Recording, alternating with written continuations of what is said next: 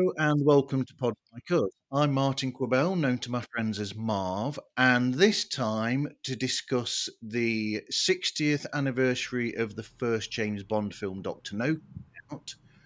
I am chatting with a group of friends from various spy-related podcast and Bond-related podcast.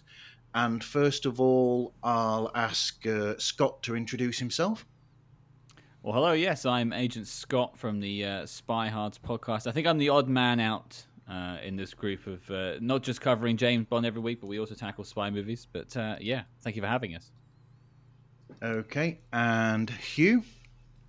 Hello, I'm Hugh. I'm one of the hosts of the James Bond Cocktail Hour. And Joe?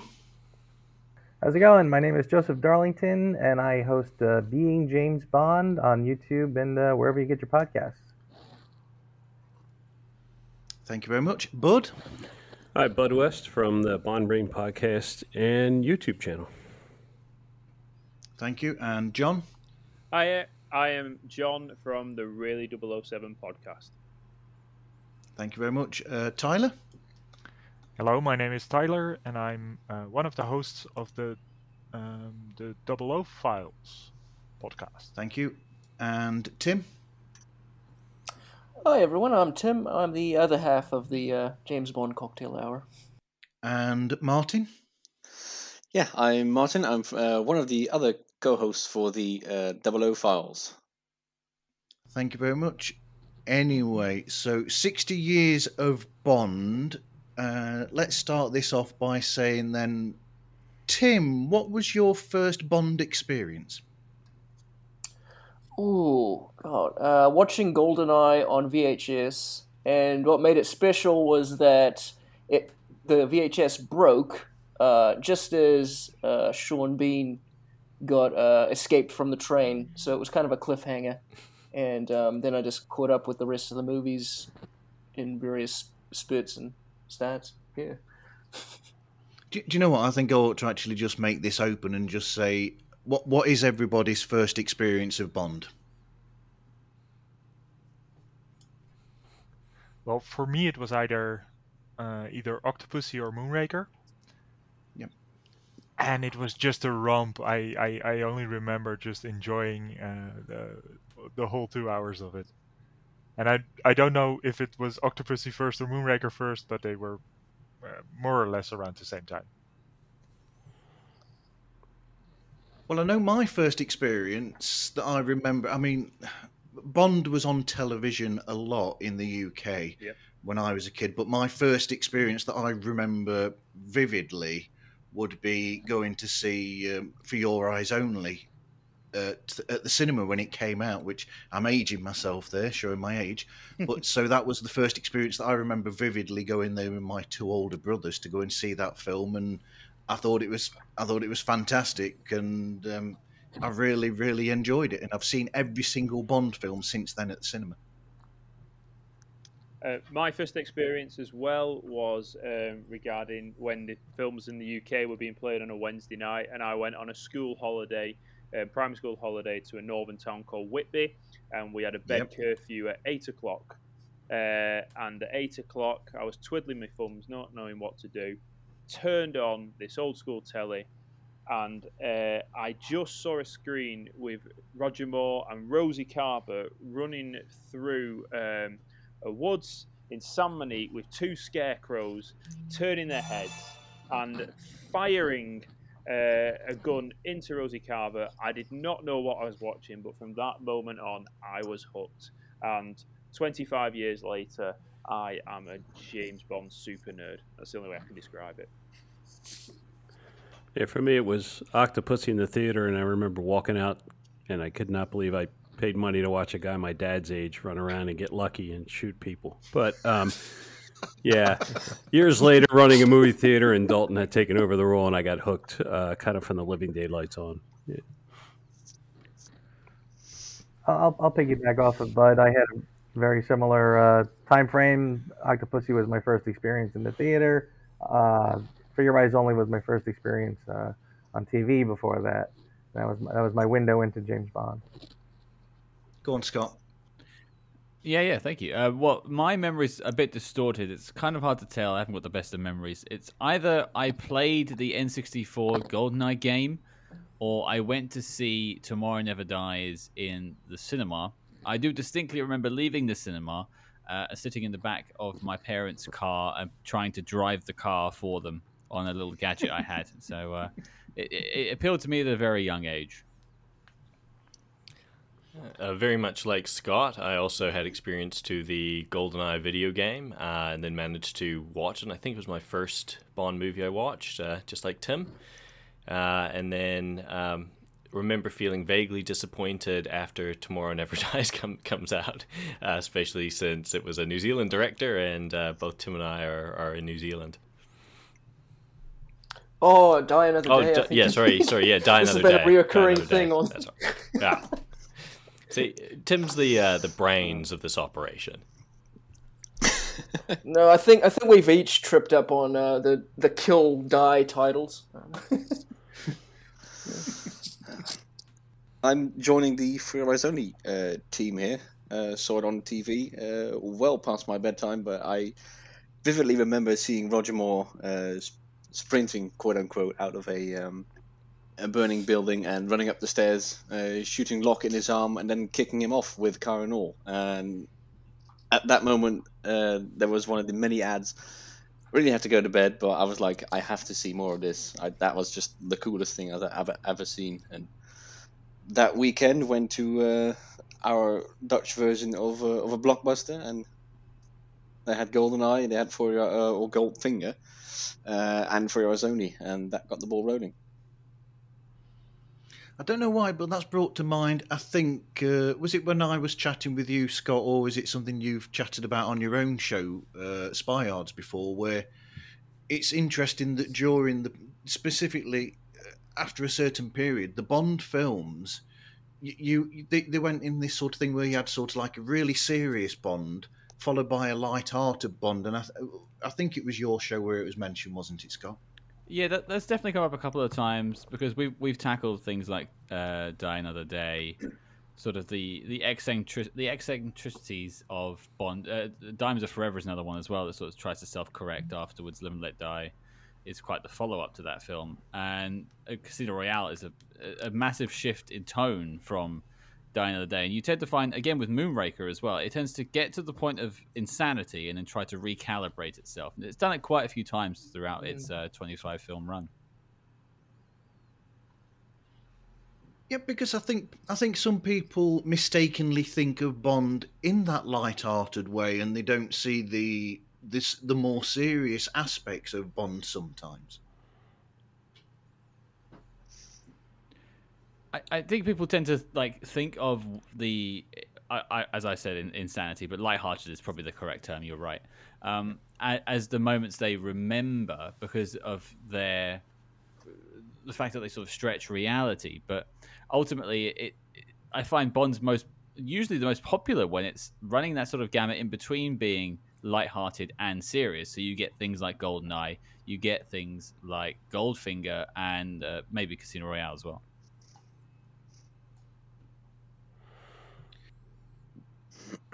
Yeah, well, maybe it has something to do with the things that are sort of I don't want to call it common knowledge, but just to give an example, I had recently met someone new who had legit never seen a Bond movie in its entirety before, but she recognized the DB5 with the ejector seat, and she recognized the Invisible Aston and stuff like that because that's the iconic. She saw the jetpack from Thunderball somewhere before. Some of these iconic scenes that are sort of played out in every single tribute or montage or whatever. Those kind of things always pop up everywhere, and they tend to be, the more outrageous the films get, the more recognizable, either good or bad, the scenes get that they can put in these kind of things. That's interesting because that means that she recognises a lot of the gadget sequences. Yeah. Yeah, no, she couldn't tell any guy from the other one, but those are obviously the the scenes, like if you had to make a tribute, that you have to put some of the gadgets in there. If you had to like sum up Bond in 1 minute, the word gadget always drops. Yeah, you'd have to have Little Nelly in there. You'd have to have the one of the watches at least, and the car with the remote control that apparently Scott's parents owned. I wish they owned it. Unfortunately, I think I just owned a toy truck that I pretended was the phone. But yeah, let's say they had that kind of money in 1997. But don't we all wish we had some of these gadgets? When I'm stuck in traffic, yeah, the Stinger missiles would be nice. Yeah. I've got quite a bad back these days, so I think I would take that rack that Sean gets strapped into. That might help. Yeah, I think I'm with you there. Well, I won't introduce you to Xenia on the top then.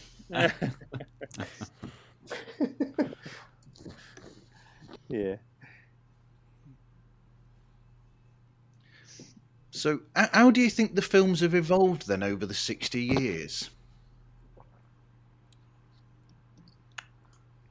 Well, I think it's been a pendulum that keeps swinging from serious to less serious to serious again, just like you said. And I think that's the beauty of Bond, that there's a Bond movie for every mood, and there's a Bond movie for every person. If I'm in the mood for something lighthearted, I might put, I don't know, Live and Let Die on. And if I want something completely different, then I turn to Quantum of Solace. So.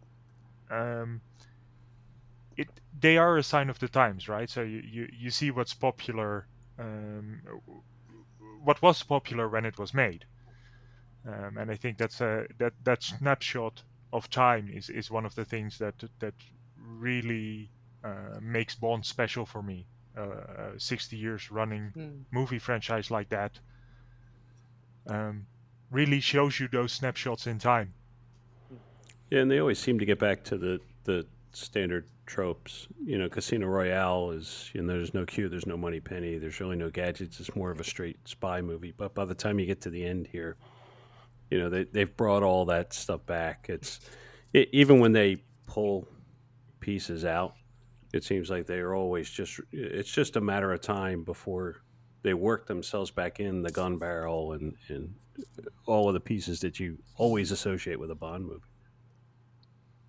I think James Bond is quite a reactive film series in a lot of ways. I mean, the 60s spy thrillers, Bond was set the benchmark of them. But I think one of the reasons why it's evolved and continued throughout time is if you can go through Roger Moore's early thing. It was blaxploitation films, Live and Let Die, kung fu films, Man with the Golden Gun.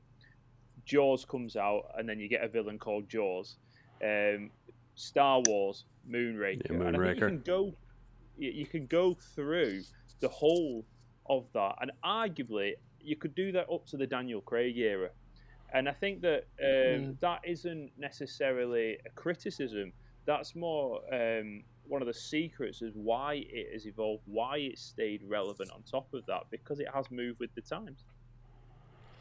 Yeah, even at the beginning of the Craig era, I mean, you see Casino Royale, you see the replacement of Baccarat in the novel with Texas Hold'em, which had become very popular by that time in the film. I think one of the beauties of Bond is that when Bond hits the reset button, Bond has been around so long that you're absolutely right. It does sort of ebb and flow with the times, and it reflects things that are happening in Hollywood.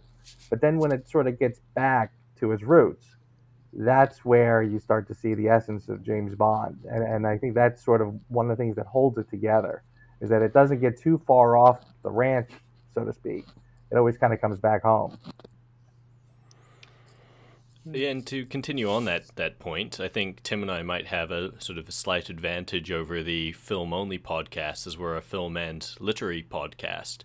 And when you look at the broad base that was really set up that crosses so many different genres, which was Ian Fleming's sort of written Bond, you've got sort of the more serious ones, you've got, you know, From Russia with Love, but you've also got James Bond in New York, which was essentially a comedy that I think we both agreed at the time that Roger Moore would be perfect for, because the whole thing ends with the joke, there is no reptile house at the New York Zoo. So the whole thing is just a farce of a spy spy mission, essentially. Yeah.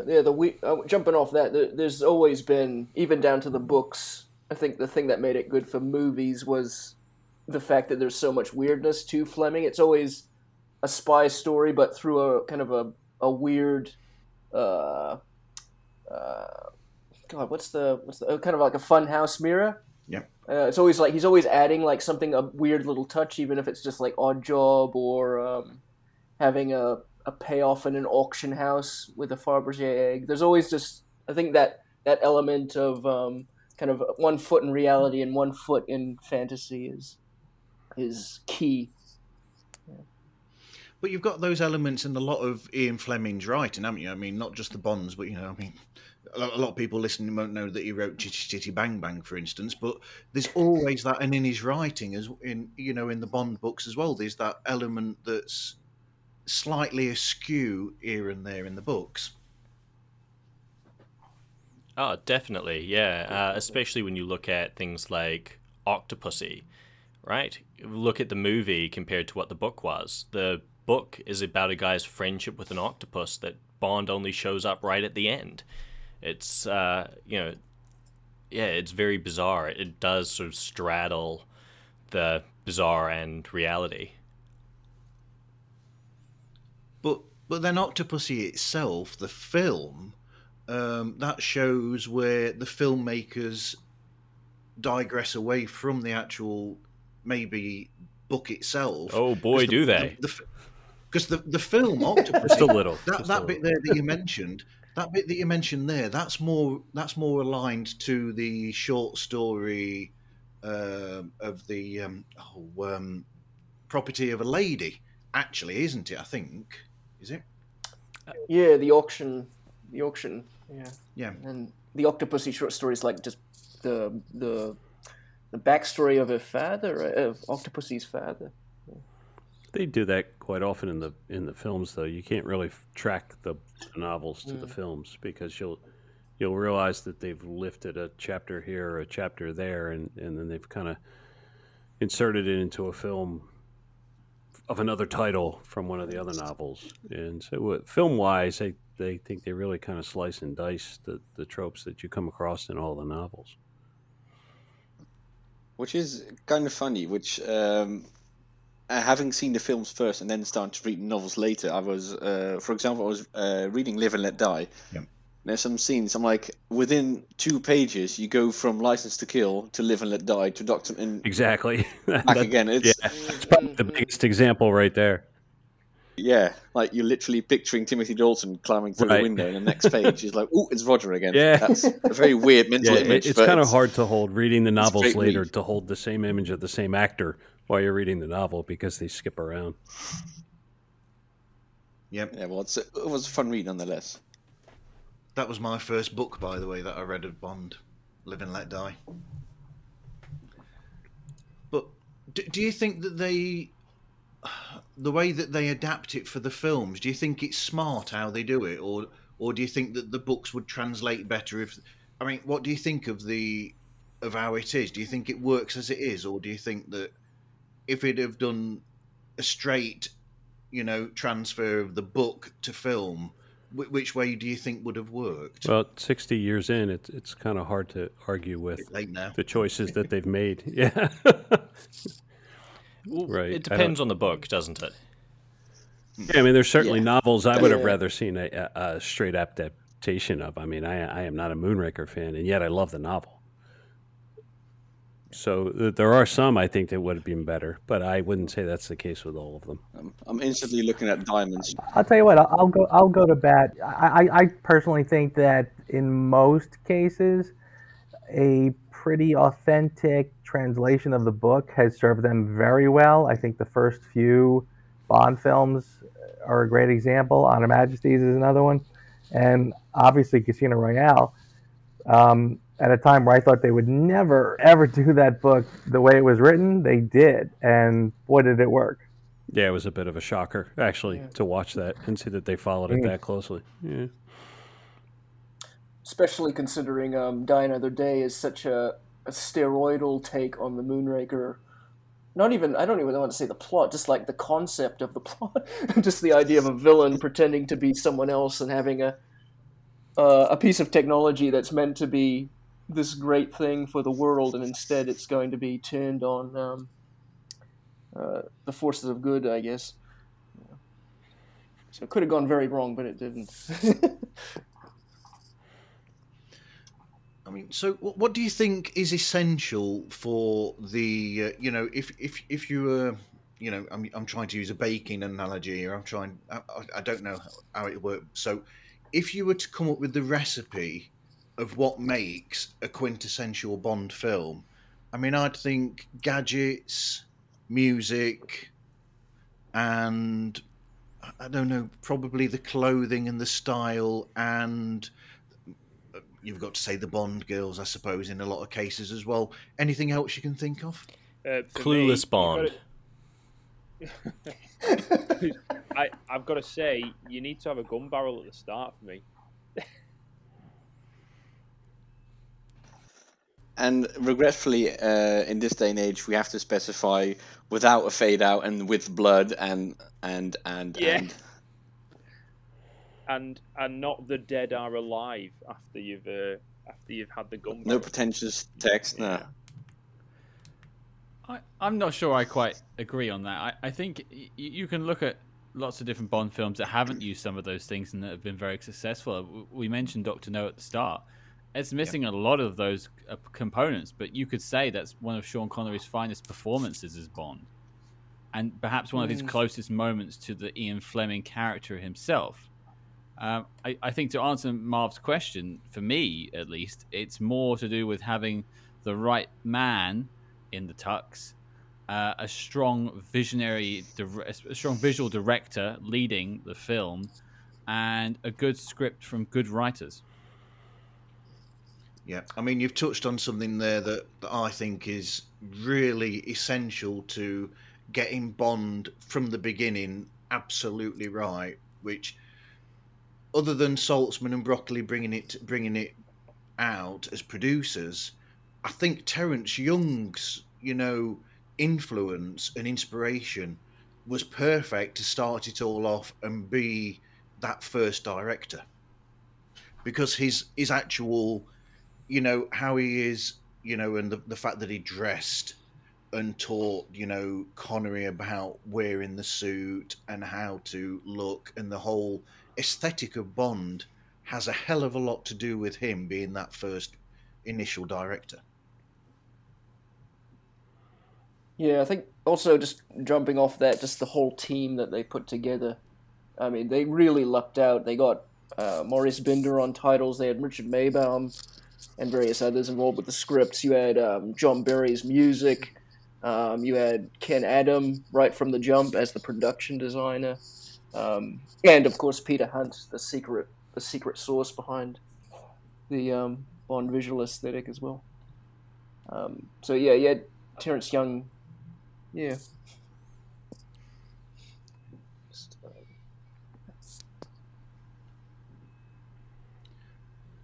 So what do we think then are the standout gadgets then, if we're going to number 6 on this list? For me personally, the car. I mean, I love the various automobile gadgets, and some of them have been done and done again. But I think that, in a lot of cases, the car, even in Casino Royale, where you didn't really have gadgets in the car, but still, at that point, the DB5 is kind of iconic, so you can kind of live with it. Skyfall's a little inconsistent. Early in the film, Q says, talks about an exploding pen and says, we really don't go in for that kind of stuff. But then later in Skyfall, he's got machine guns out of his headlights. So that was a little inconsistent for me. But to me, the car with the gadgets is something that I like to see personally. Right, just my take. Good luck trying to find some consistency in the Bond. Yeah.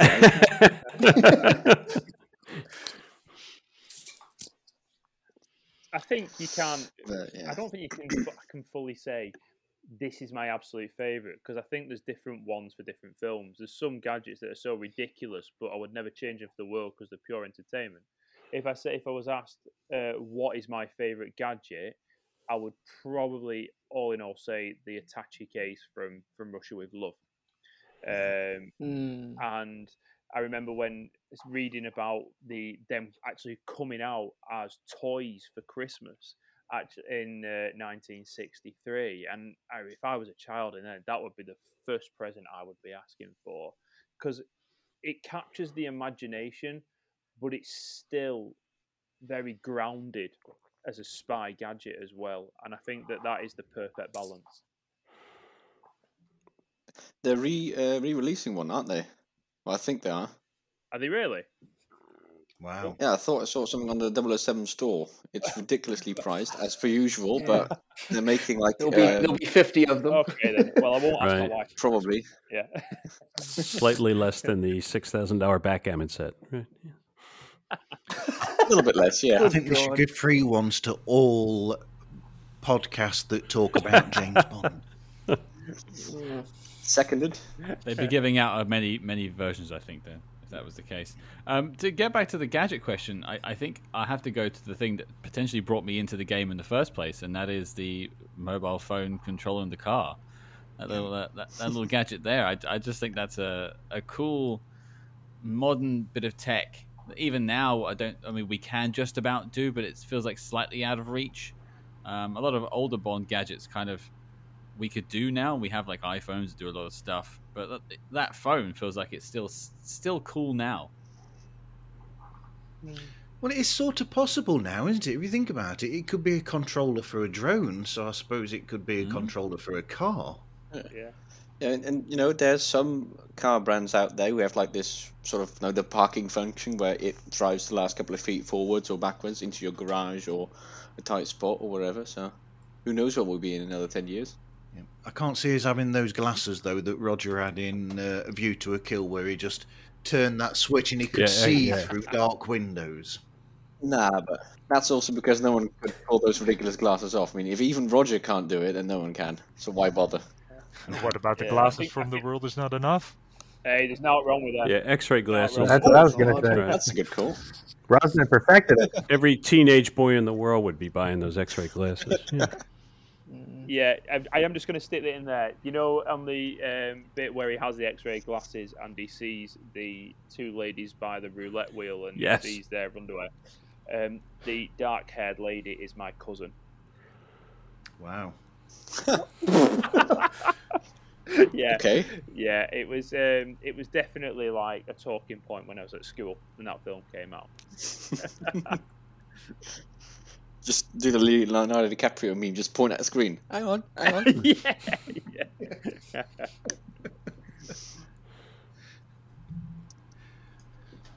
but when it comes to gadgets, I don't really like the convoluted ones, the ones that are only suitable for one particular scene in one particular movie in one particular instance. Yeah. If this happens, then you have your poison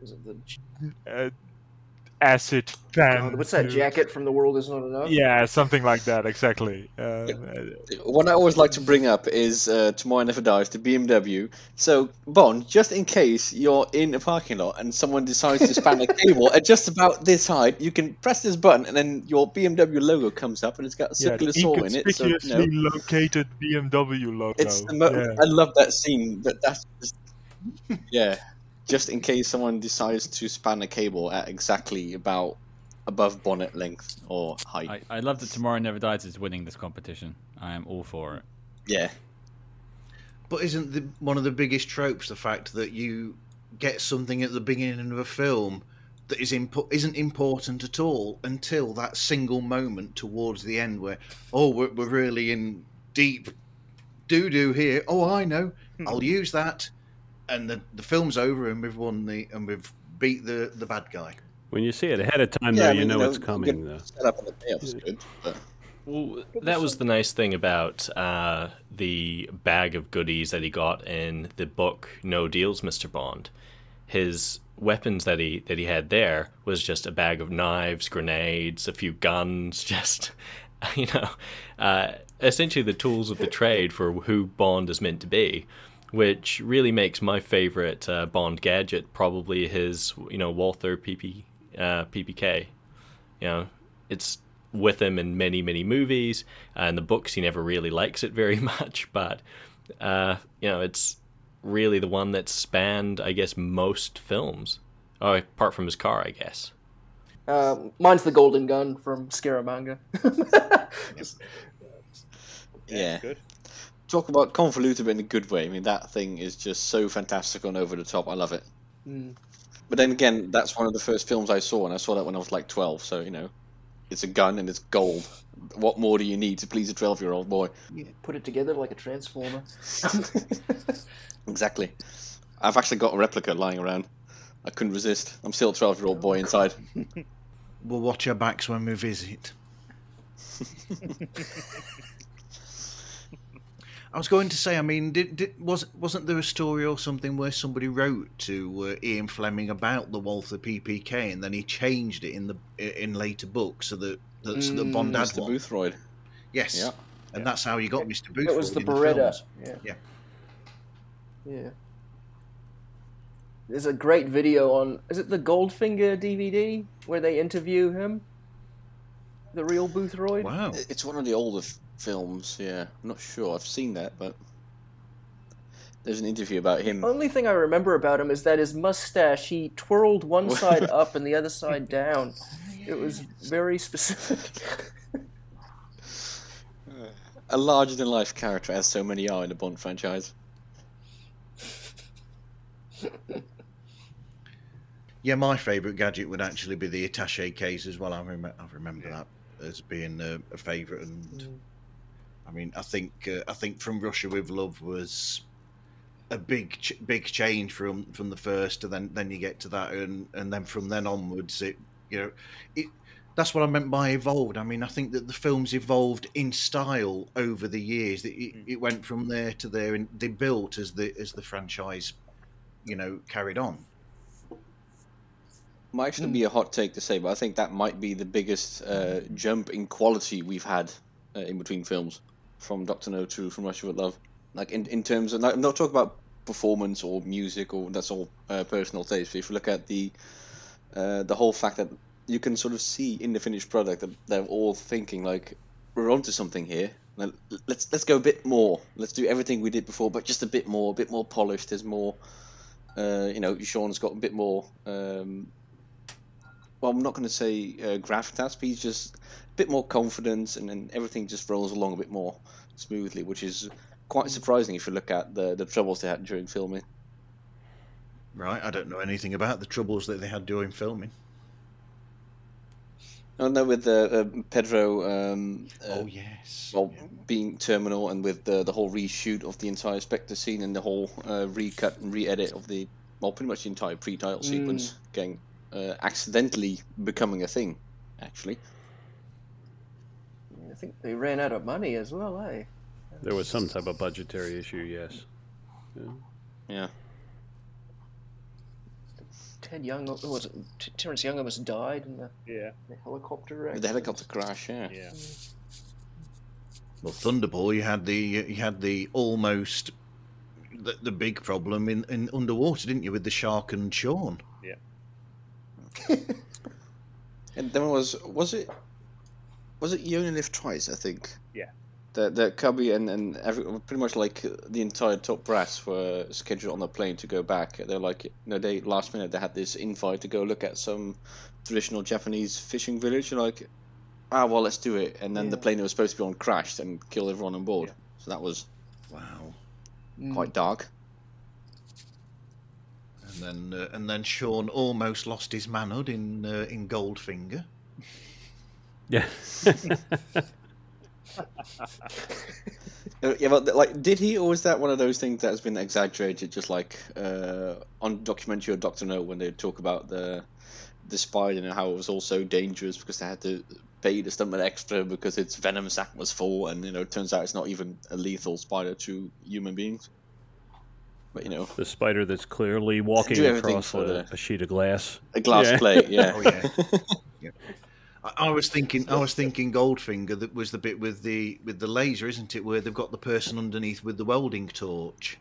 Yeah. Underneath, and he's getting closer and closer as he goes, and he can't see what he's doing very well because the monitor's tiny or something, so he can't see how close he is to Sean when he's doing it. Sheesh. All in a day's work. Yeah. And then, of course, you get Roger Moore comes in, and Roger's sort of like, no, I won't do any of that. But then later on, a bit late, then you get Timothy Dalton, and apparently Timothy Dalton liked doing this stuff. Yeah, he was sort of suicidal in a good way, if you can believe the stories. He's like, yeah, no, let me jump on that Range Rover almost bounding off a cliff at 60 miles an hour. Let me do this, let me do that, which is admirable, sure. Quite a risk when that's your, when that's your star. I mean, Tom Cruise with the injuries in I was just about to say that. Yeah, he's one for that. It was sort of a Tom Cruise avant la lettre. Yeah. Like, his insurance company won't let him do it. Fine, I'll just find another insurance company. Right. Well, he fired the actual was it the stunt arranger or something? Yeah, apparently, because he was saying, "Oh, you can't possibly do this," and he said, "Well, I can if I fire you," and then he got somebody else to be the stunt coordinator. What a character! But then it bites him, on the arse, as we call it in England. Where he broke his ankle, didn't he, on that that jump? And they cost them a fortune in production fees while they were closed for however long it was. Yeah, but then again, he finished a take with a broken ankle. I mean, you can talk about commitment to your job all you want, but there's commitment, and then there's Tom Cruise. He ran away. Yeah, he's a real life Terminator. But then Daniel Craig actually did cause himself some damage on a couple of stunts as well doing Bond. I think he's been injured almost every time. Yeah. He was injured a few times in the filming of Casino Royale, including getting a couple teeth knocked out, from what I understand. I was kind of not impressed when I heard that he lost a fake fight, but the film turned out okay in the end. Watching that documentary about him last year made me really, and not that I hate Quantum, but it really made me angry at the editing, because they show the behind-the-scenes footage of him jumping across a ledge onto another building, and you watch it in the film, and I mean, I couldn't tell. You could have told me it was anybody doing that, because they chop it up so much, and it's just like, I think he busted his knee or something doing that, and it's just like, God, what are you thinking when you're watching the final film and you can barely see all the stuff that you broke yourself for? Yeah, the shaky camera. It was like watching an episode of Cops. But that's the crazy side to doing that, letting the actor do that sort of thing, because then I can understand why, Tom Cruise sometimes would do his own stunts in his films, but if you're not going to actually have the camera on that actual person close enough for you to see that is that person, why bother actually putting them into those situations when you could just have a professional there who can react accordingly and knows what they're doing for a living? Yeah, it doesn't really make a whole lot of sense, particularly in that leap onto the balcony scene that was just mentioned, because you see the whole thing from behind. All you see is the back of his head. Yeah. And I think it was Timothy Dalton, didn't he, who said about he was asked if he did more stunts and all that stuff, and he said that it wasn't really important how much of the stunts you're doing, as long as the people watching the finished product can believe that the character is doing it. He says it doesn't matter if you can see me doing it or not, as long as you can believe that James Bond can do this, then that's all that should matter, really. Yeah. So another important bit, I would say, is definitely the music. And is it From Russia with Love, another first? I think that's when we first got John Barry involved, isn't it? Yeah, the first. From what I understand, he rearranged and according to him, basically rewrote whatever Monty Norman gave him to create the Bond theme, and then they played that through. The editor just kept putting it throughout the whole movie, and then they were like, "Oh, let's get this guy in to do From Russia with Love," and then they were off to the races. I'd really recommend everyone checks out the Sound of 007 documentary on Amazon that's now there. I was there for the BFI screening last weekend, and it's a wonderful documentary. It really does sort of chart the course of Bond music. Yeah, and then they finally sort of settled that debate between Norman and Barry. I mean, it's both of them together, really. Absolutely. Yeah. But then you start to get the really great.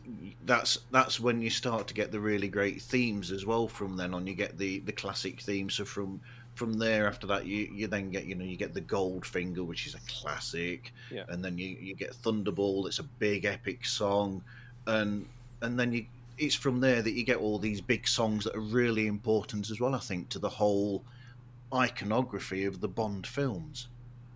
Yeah, I mean, I think it's pretty safe to say that. One of the few things pretty much all Bond fans can agree on is that John Barry really introduced and defined the Bond sound, and everyone who's come after him has in some way or another tried to get a bit of his feel or a bit of his style in there, because he demanded 11 out of 25 soundtracks. That's just you can't go wrong where you try to be a bit Barry-like in your soundtracks. What Barry was so good at was that he's so timeless. This is that you can listen to an 80s... You can listen to A View to a Kill now, an 80s Bond film score, and then you can put on a score from the 80s of a different film, and one sounds dated and one sounds timeless, and that is John Barry's, for me, that's his essence. That's the thing that sets him apart from anyone else. That brings to mind an interesting one because, when they diverted from that and they went to Eric Serra, that is so dated in its sound and everything. You can tell that soundtrack is of that time.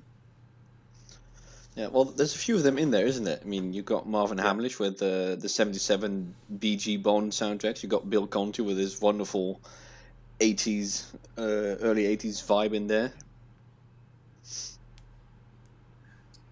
Yeah, the weird one is Live and Let Die, which is very specific, but it's also George Martin, who I know he takes his own spin on whatever is contemporary, but he kind of finds the Bond essence in it, and of course he's got that great song to work off. Mm-hmm. I think George did a fantastic job with that. Actually, I think it fits really nicely within that actual field, but the ones that you pointed out, whoever pointed them out, the Hamlish and the Conti, and then I said the Serra, those are so obvious that they stick out from what is classic Bond score. Yeah, I like how they stick out, but well, in my personal opinion, with the exception of Serra, the Conti, the Hamlish, especially the Michael Kamen License to Kill one, they still capture the sort of Bond essence in there. And if you listen to For Your Eyes Only, some tracks like The Drive in the Country, it's very 80s, it's very funky, but it's still got that Bond feeling in there. Like you can jumpstart that track anywhere in it, and you'll go, yeah, that's a Bond track. Yep. Tyler says that he's got something to say. Tyler? Yeah, that was just a misclick. I'm sorry, but. Is Barry and David Arnold to some extent, are they really timeless, or are they keep harkening back to that 60s sound? You were going to go into something that I was going to actually go into, which is I was going to say how incredible David Arnold, how his work has been in the films as well, because it was like it's almost like he's such a fan or such a study of the work that John Barry did that it's almost seamless that his work that he's done with the scores fits perfectly with John's. I think that's a difficult one, what you said, Todd. I mean, there's something to say that you can claiming, you know, they keep harking back to something, but I think it was Thomas Newman who said that in that Sound of 007 documentary. He said, "No, if you're going to change something for the sake of change, why bother?" So, you know, that's, I think there's two sides to the argument. I'm not sure which side I'm on, actually, because I think that's a really good question. I think the cool thing about Barry also, though, was that he was willing to. He wasn't beholden to the Bond theme. Like every one of his scores, which I think the other composers to varying degrees succeeded or failed, but I think John Barry was like, oh, you know, this film is going to have its own identity, so, you know, he'd always find a way to put the theme song through the score, and it, you know, the Bond theme would be in there, but yes, you know, every one of his scores feels like its own entity. Yeah, I totally agree with that. I think one common misconception sometimes is that to make a Bondian score, you need to put a lot of the Bond theme in there, and I don't personally agree with that. And I think one of the perfect examples of that is On Her Majesty's Secret Service. For me personally, I think that's my favourite Bond score. But the actual Bond theme is only played at the start when introducing Lazenby, and then on the attack at Piz Gloria, as far as I can remember. And yet, creating the Majesty's soundtrack, creating that piece of music and all that goes with it, that sounds so Bondian. It's such a quintessential Bond score, but it's not overlayered with the James Bond theme tune, and Barry was the master of that, of giving each film its own identity. Same thing with Casino Royale. I mean, you don't have the full theme until the very end, and then you've got, you know, some hints of the Bond theme when he goes on his first quote-unquote exotic trip to the Bahamas, and when he first puts on the tux, and then all the way through, it's sort of a little bit in there, a bit of a bass motif or a bit of a string here and there. Absolutely. And then we don't have the full Bond theme until the end. And yet I rate Casino Royale very highly as a soundtrack. Yeah, and being able to incorporate the theme song into the soundtrack is a luxury always that Barry had. Earlier composers had that. I'll take the other side of the argument for a second. I totally agree with what everyone is saying, and it sort of makes it a nice treat when they do use it. But I think a great example of where they really used the score incredibly well, I think David Arnold's score for the boat chase in the beginning of The World Is Not Enough, that to me is just a celebration of the Bond score. Yeah. And probably one of my quintessential, you know, of all the scores. And I think, like, I mean, you're almost overdosing on the Bond theme for that, and I just love it. Yeah, that's one of my favorite renditions. It just goes all out. Yeah, that's great. Yeah. I was going to say, but what they were doing with Casino Royale, though, was what they were doing was they were hinting every now and again. So what they were, I think what I'd heard was they were saying that at the beginning of the film, because it was sort of a reboot of the Bond in a way, it was like they were hinting at he wasn't quite Bond as he would be at that time. So every now and again during the film, every little bit where he's becoming that person that he would become, you have that little hint of the theme there, and it's sort of like building until the end where he actually is 007 and he is Bond. Until we get to Quantum of Solace and he isn't again, but never mind. I can't remember who said it first, but I remember this around the time Casino came out, somebody saying like, oh, you realize like not having the theme there, where it's kind of, you have to be really careful where you put it, because if you put it in the wrong place, like during a moment where, I don't know, like if you couldn't put it in like the torture scene or something like that, it would kind of make, you know, it would kind of give the audience the wrong emotional signal, I guess. It would, you know, they would be, oh yeah, it's James Bond, he's going to survive. That kind of, I feel like I'm mangling my words. Now, the thing I love about the theme itself, if we just talk about the Bond theme, is how versatile it is. I mean, talking about Casino Royale, the second he's won, the actual poker tone. It works too fast for this. This ever slight little stringy arrangement, just a little bass line going up and down, and it's in there. Like as a fan, you hear that instantly. It's just a tiny little bit. It's sort of almost like blink at music, and you miss it. But then if you look at No Time to Die, the second in the pre-title, he uses the Gatling guns, the massive ones behind the headlights on the DB5, and Hans Zimmer goes for that bass line, and he really doubles down on that. It's from the same theme, but it's a completely different piece of music. And there's evidence of that all through. I mean, if you look at the George Martin example, when Roger's tailing the guys through New York, completely different kind of piece of music, which is actually the same piece of music. And I think that's also one of the great things about the theme itself, that you can use it in different ways, different arrangements to highlight different kind of emotions. Definitely. So we've already looked at clothing and style as well. The next bit that I've got where it says, who is your Bond? I actually did an online, posted something online where I asked people about this. So it's almost a stupid question to ask, but who do people think came out with the majority vote?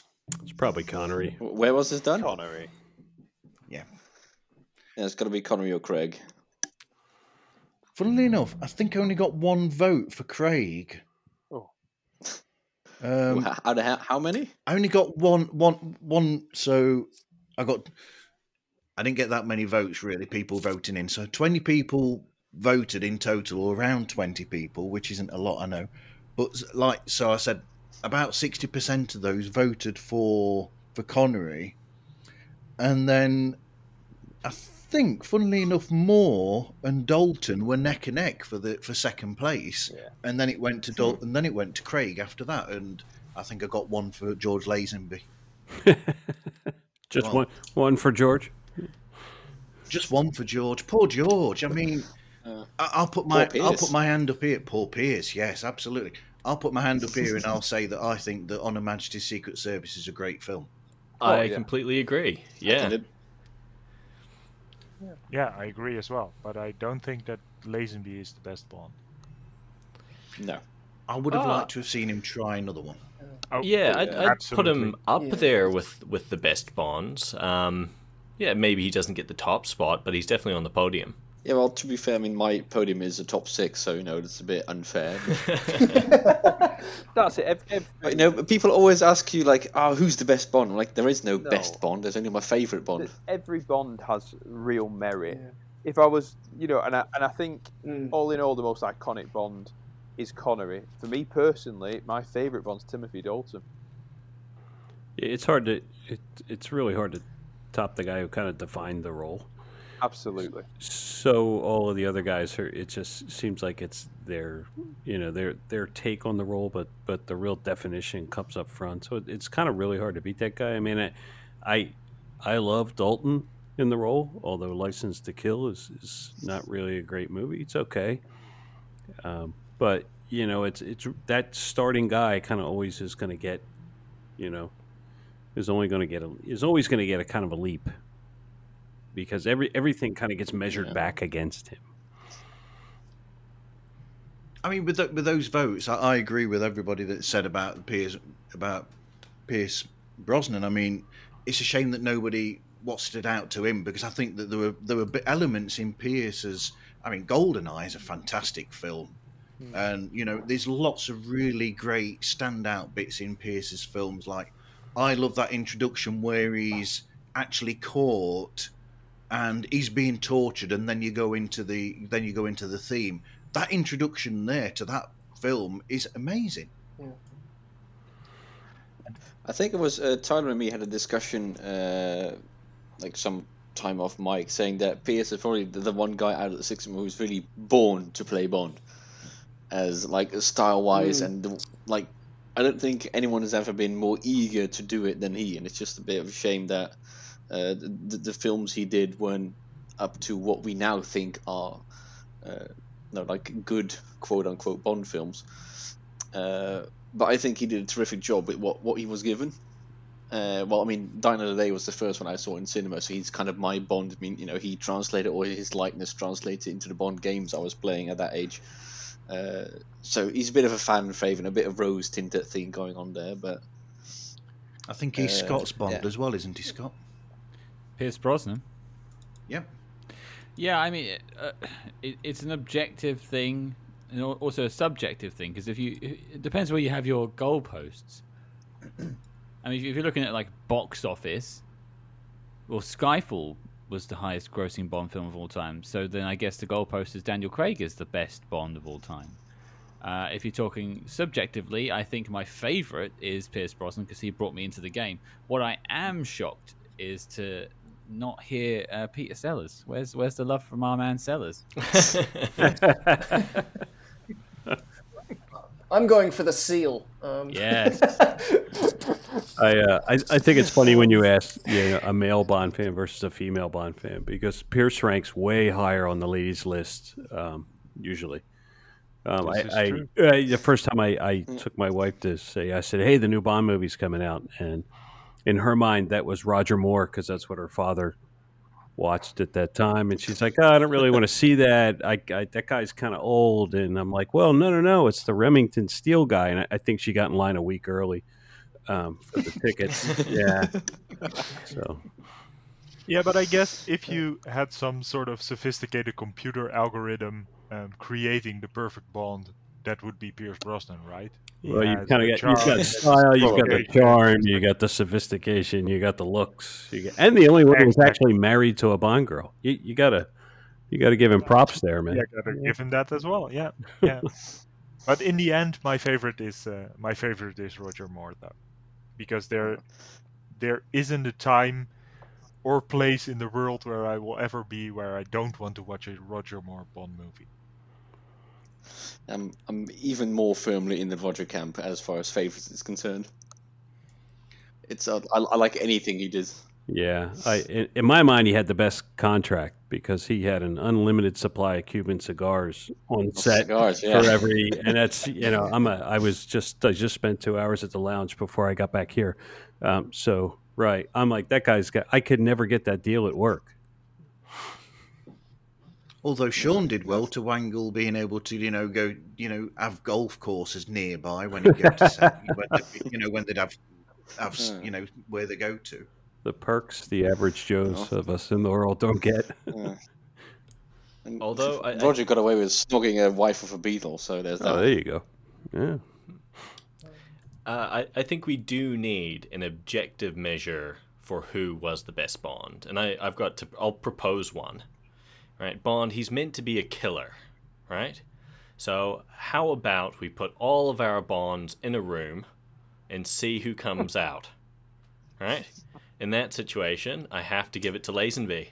He's got that Australian anger in him. He was known for being a bit of a rough individual in his personal life. So I think put them all in a room, Lazenby's walking out.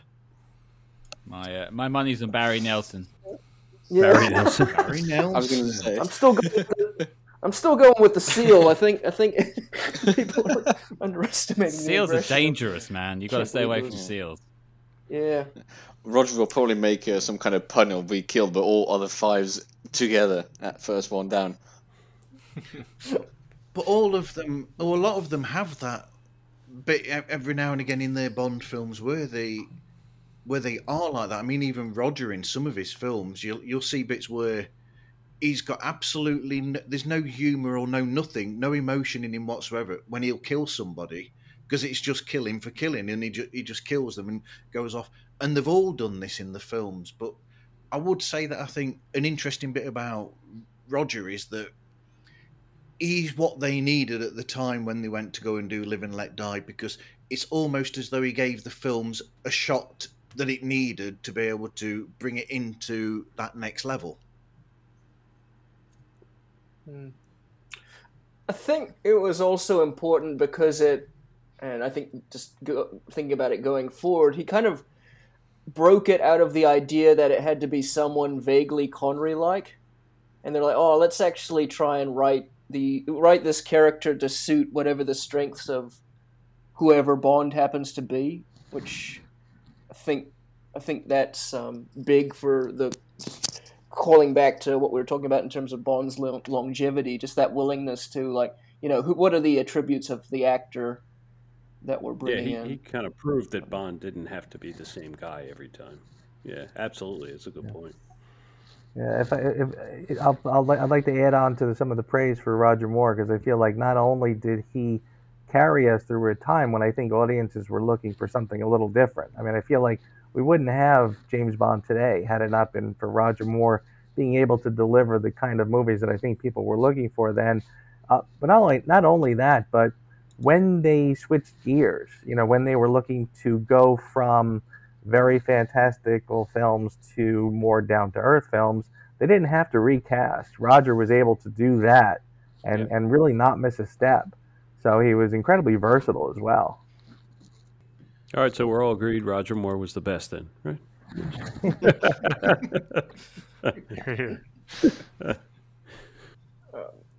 I have to say, I've become a real fan of his 80s run. Oh, yeah. Just the older guy kind of figuring out, especially just the way there's just a lot of scenes where he's clearly outmatched by whoever he's fighting or running away from, and he's just constantly having to improvise. And there's something really cool about that. I mean, it's kind of specific. Yeah, Joe's got an excellent point with the versatility, because, you know, some of his movies are far more tongue-in-cheek, and I'm hard-pressed to think of another one of the Bond actors that could have put on that clown costume in Octopussy and still, you know, still be taken seriously as Bond, you know, in the next film. But, yeah, he does kind of play all sides of it, and I just can't see any of the other actors doing that kind of stuff. Well, that sort of ingenuity, though, in the, you know, where he knows that he's, you know, he's got up against somebody that's tough. When he uses that ingenuity, that's almost bringing out the spy craft that is there underlying in the James Bond character, don't you think, Scott? I'm kind of a mixed bag on that. I find the best spy films for me are sort of the early Connerys or some of the Craig films. The spy element tends to drain out of Bond pretty quickly when the gadgets turn up and the megalomaniac villains start showing up. When it's back down to sort of gritty. Also, Dalton has a lot of spy work actually as well in both Daylights and License to Kill. I think Connery and Dalton might have the most, like, spy scenes as such. But I think the other guys have their fair share of, like, little spy moments. If you look at Octopussy, for example, you know, him just walking around after they're breaking up the circus and go to Karl Marxstadt. You know, him just grabbing a jacket and trying to, you know, grabbing a crate or whatever, you know, just trying to blend in that way and try and see where that gets him. Pierce breaking into a newspaper factory in Tomorrow Never Dies. They all have these tiny little bits of them doing their little spy work, and those are the scenes I tend to like the most. That's something I really want to see in the next Bond film as well, Bond doing some snooping around where he's not supposed to be. Yeah. Me too. I really like how he follows a trail as well. I mean, that's really, you know, when he basically... Well, yeah, take Octopussy, for instance. He just finds a Karl Marxstadt leaflet in Octopussy's drawer, and then he takes the film there. He doesn't know what he's going finding there. He's just going on the trail, spying and seeing where it comes from. And I really like that aspect of it, where we as the audience are mirroring Bond in just basically following the trail and seeing where it ends up. Yeah, that's the best way to have a Bond film, I think. Yeah. Is to not know more than Bond. Like, even maybe know a little bit less than Bond or the same, but not the other way around, which is my main gripe with Thunderball, for example, is where you see this plan being explained, and you see it all being played out, and then Bond is playing catch-up with you as the audience for the rest of the film, which is a shame. Yeah. That, I think that's me with Tomorrow Never Dies. There's a lot of cool stuff in that, but I just don't feel anything watching it, because we know everything. Yeah, actually, that's quite funny. That's the first thing I've actually sort of noticed that. Yeah, you know it's Carver from the get-go. You know he's trying to provoke all the stuff, but I guess in that sense it doesn't bother me as much because it's not all clear what how it's going to play out and what's going to happen next. And with Thunderball, you hear them talking about the plan. Yeah. I mean, the foreshadowing is fine in any film as long as it builds suspense. But in some cases in the Bond film, it doesn't really build that suspense. Yeah. A good example is From Russia with Love with Red Grant, where we know that he's... we know his deal going in, and that just makes it way more tense during that whole train sequence. So, if we're thinking about Bond then, as it's going on now that we've finished with the Craig era, where do we think that the logical next step would be for Broccoli and Wilson to be looking at to take the franchise? Wow. Well, looking at what Tyler said with the whole pendulum thing, I think the general consensus is that no, we can go swing back the other way a bit, more standalone, bit more lighthearted, bit, just don't go straight into another Moonraker or Die Another Day, but, just back off the very serious undertone and every film, because we've had, it's pretty much from The World Isn't Enough onwards, where every film has had a character have some kind of personal connection or history with a villain or another character in the film. And I'm like... From 1999 to 2021, it's time to sort of drop the personal angles. We've had that. It's worked better or worse in some cases, but let's just have a pre-title sequence. That's fun. Have an opening credit with a song. Bond walking into the office, flirt with Moneypenny, go in. Here we go. Folder, kill that bloke. Off you go. So you don't want his next villain to be like his second cousin twice removed or anything, right? Yeah. No, not have the villain turning out to be the son of the maid he snogged while in. Right. Yeah. Just, no. The funniest part is that, the whole Blofeld thing through Spectre and No Time to Die. And all I'm thinking is foster brother or not. Like, if that was my brother, he keeps calling him Blofeld, knowing that the name Franz ticks him off. Wouldn't you be calling him Franz? Like, if Absolutely. That was my brother, I would be doing everything I could to just annoy the crap out of that guy. And Bond just seems to roll right into, It's just the whole dynamic is weird. Oh, right. Yeah. Hey, Franzi, pull my finger. Hey, right, hey. Yes. Your dad loved me more. Right. Oh, dear. The funny thing about that is that it really only would have taken a gentle rewrite to just make that work. If I read an earlier draft where Bond was the one who called him out and said, no, that's not your name, Franz. Your real name is Blofeld. And I thought that worked a lot better. But oh, wow. I didn't know that. Huh. What rewrite is that? Because there have been a few. I don't I don't know which one or what stage it was at, but I definitely read one of the scripts. There was one version where they actually had a card game. There was actually a card game that Bond was playing with Blofeld, yeah. And it was at some point over the card game when again, he was calling himself Franz Oberhauser, and Bond was the one who said, on the contrary, you were adopted too. In fact, your real name is Blofeld.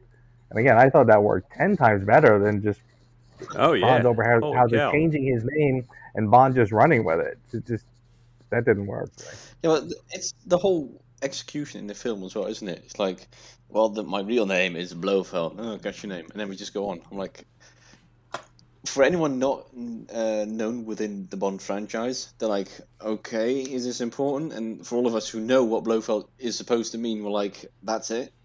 So it's a lose-lose in that situation. So are we all in agreement then that we think that the future of the Bond franchise, a good idea would be to go back to the way of making in every individual film a separate assignment that Bond is given to then work through for the film. I would love to do that. Yeah. And if they go for another story arc, make sure that it's written from the start and don't try to retcon five films into one at the end. I mean, what I liked about the old movies was that you had Dr. No, which is the Jamaican one. Then you have From Russia with Love, which is the one in Istanbul, and The Train, and Goldfinger. You're set in America, and then you have the Bahamas one, and the Japanese one, and the one in the mountains, etc., etc. You've all got the defining traits. I would like to go back to that one, to have a mission in a specific place with Bond, go and meet our man in Istanbul, head of Section T, Turkey, have an adventure with him or with her. Have it a bit more like that instead of traveling all over the world. Travel times be damned. Stay in one place. Because I mean, Casino Royale did that, and it was great because we could actually spend time with the characters and build suspense. But even if you look at Casino Royale, which is probably the most stay put film of the Craig ones, I think.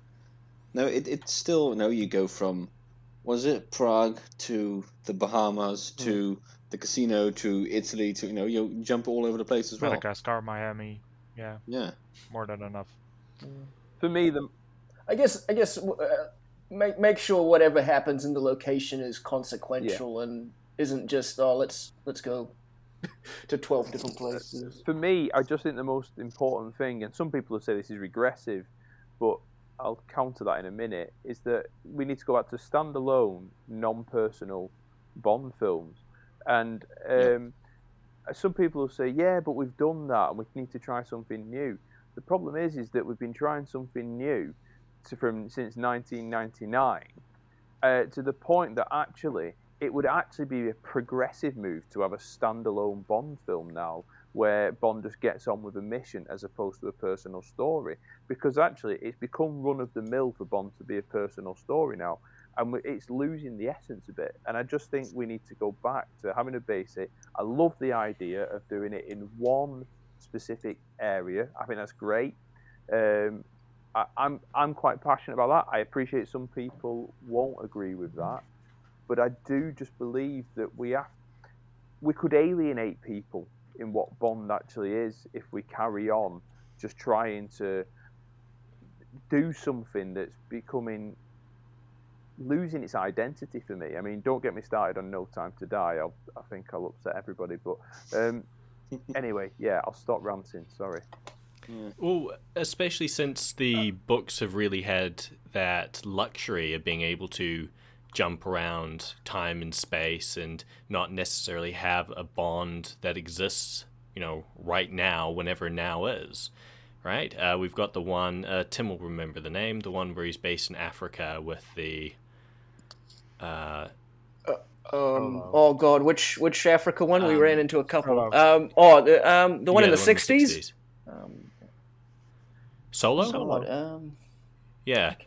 Solo. Yeah, so, there we've got a standalone Bond book set in the 60s, and I would personally love to see a modern Bond movie set in the 60s or 50s even, where we just don't have the same technology, right? Where information can't be transmitted between two parties at the push of a button, which I think all of these modern technology takes away from the modern spy thriller, because anything is possible now. A standalone film I think would be great for the Bond genre. Do you think they would go that route though, because with modern product placement and the like? No, I don't think they will, but I'd love to see it. No. Sure. No, I'm very much not in favor of that. The whole period piece. Scott, you were going to say... Well, I mean, everyone was discussing it. I just wanted to sort of throw my 2 cents in for a second. I mean, I agree with some points. I disagree with other points raised. I think the one thing that would sort of galvanize our opinions to sort of form a general consensus is I think Bond needs to be more fun again. Yep. Mm-hmm. Yeah, pretty much. I mean, I don't mind continuity. I don't mind other things like that. I don't mind it. Having overarching stories of different films, that doesn't bother me. I think storytelling needs to evolve. On that, I don't know if we need to look backwards when in terms of like period pieces either. But well, I talked about Tomorrow Never Dies bringing me in at the beginning and playing the thing in the back seat of the car as a kid. We need to get younger fans to enjoy the franchise again. And I don't think many younger fans watched No Time to Die and thought, yes, that's what I want. Mm-hmm. Yeah, and you're sort of right, because Skyfall did quite an effective sort of taking back to more of an old Bond style without actually having to take the film back into the 60s. So there is definitely an ability to play around with it and create a technological solution to these technological problems. EMPs are a great idea. Just wipe out the technology of the city and you've essentially got Bond in the Stone Age. So, you know, it doesn't have to be based in the past to get rid of these issues. But ultimately, the way we've got it at the moment, where it has been a continuation of Bond film from one to the other to the next, rather than standalone, however they decide to do it, is you get this issue where by the time Skyfall or No Time to Die comes out, I don't care about Vesper, right? Why is she still the love interest? Why do we have these continuing themes which really should have been resolved in a previous film? You know, Vesper should have probably been resolved in Quantum of Solace, for instance. He actually resolves it at the end of Casino Royale. The bitch is dead. Yeah, they keep unpicking the threads for each film, which is frustrating. No, then again, it also depends a little bit on how to do it. I mean, for all the things I dislike about Spectre, the one thing I'll always be very grateful for is that we got some proper closure of the whole Mr. White story. That's some scenes I really loved about that. I mean, never mind everything that happened afterward, but I thought that was a nice little... because I was really afraid that Mr. White was going to be one of those, one that got away and lived his life doing evil stuff somewhere, as we've had in the films in the past. But in general, I think... because I heard someone talk about GoldenEye, I think that what they should do is pretty much do what Jack Wade said Bond did to Zukovsky as the next film. You know, shoot the bad guy in the leg, steal his car, take his girl. End credits. So anyway, I think we've had a really good discussion here. Yep. It's been great talking to... fellow geeks, aficionados, nerds, whatever everyone likes to call themselves. It's always a pleasure to discuss something you really like with other people who also like it. Yeah, nice to meet you all finally. I couldn't agree more. I think it was really nice to meet a couple new faces in the Bond world, so thank you for having me here. Well, it's great meeting all of you. Yeah, well done, everyone. Thank you for inviting me on here. Yeah, thank you very much. And here's to another 60 years. All right. So 60 years from today, we all get back together, right? I think so, yeah. Yeah, that'll work. Oh, no. I'll be 88. I'll be fine. I'll be 111. Oof. Eat your grains. 60 years. Yeah. I'll Martini and a Monte Cristo a day. My children will be living off of my inheritance. I'll still be 29. Yeah. Oh, you're going to Roger Moore it, are you? Yeah, I am.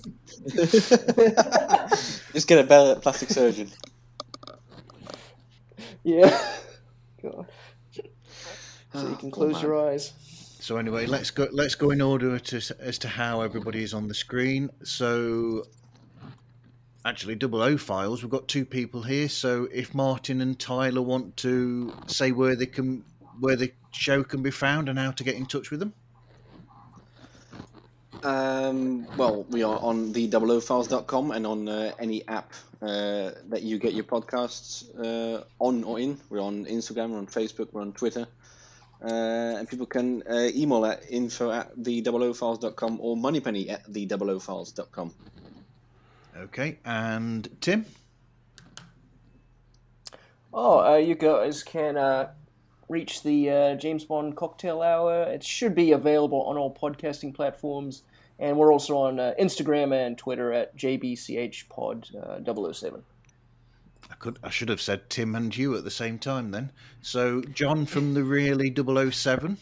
Yep, so we're on all standard podcast outings like Spotify and iTunes, etc. You can follow us on Twitter and on Instagram and on Facebook. And we're also on YouTube, where we post our interviews on YouTube. And if you want to contact us, it's really double, that's the actual word, 07 at gmail.com. Okay, Bud? So at the Bond Brain, it's on Instagram, it is on all your major podcast platforms, YouTube, and if you're into Bond and you also like cigars, you can reach out and request to join the Bond Community Cigar Lounge, which is a group put together by Emery Cormier, the James Bond Complex, and myself. We do online cigar/Bond events, as well as some live events in the U.S. and Canada. Okay, Joe? Once again, thank you for having me. You can find me at Being James Bond, and you can find Being James Bond on YouTube or wherever you get your podcast, Apple Podcasts, Spotify, etc. Check it out. And last but certainly not least, Scott. Well, as I mentioned, I'm the odd man out, so not only do you find James Bond stuff on Spy Hards, but you get plenty of spy films too, and you can find us basically wherever you get your podcasts and on all social media platforms at Spy Hards. That's SPYHARDS. And can I just say, I love that you picked out the in the Bond film where they had a nod to the Alfred Hitchcock film North by Northwest with the crop duster, which was basically repeated for the helicopter in Bond. Absolutely, yeah. From Russia with Love. Yep, absolutely. And what would a Bond film have been like, directed by Alfred Hitchcock? There was moments for Dr. No where we came close, but not quite close enough, unfortunately. But that's another universe. Yeah, I was going to say the universe of what ifs of Bond is a great topic of discussion as well. There we go. What if soundtracks? What if actors? What if locations? Anyway, thank you everyone for speaking with me today, guys. This was so much fun. We could have spoken for much longer if it wasn't so late in the UK. Great, thanks, Marv. Well, thanks for having us. Bye for now. Been a pleasure. Thanks, Marv. Bye, folks. Thank you. Thank you, guys. Yeah. So you can find... Thank you very much. You can find pods like us on Instagram, Twitter, and TikTok, and you can contact us through podslikeus at gmail.com. Anyway, thank you, everyone, for listening, and hope you listen again to another episode of Pods Like Us.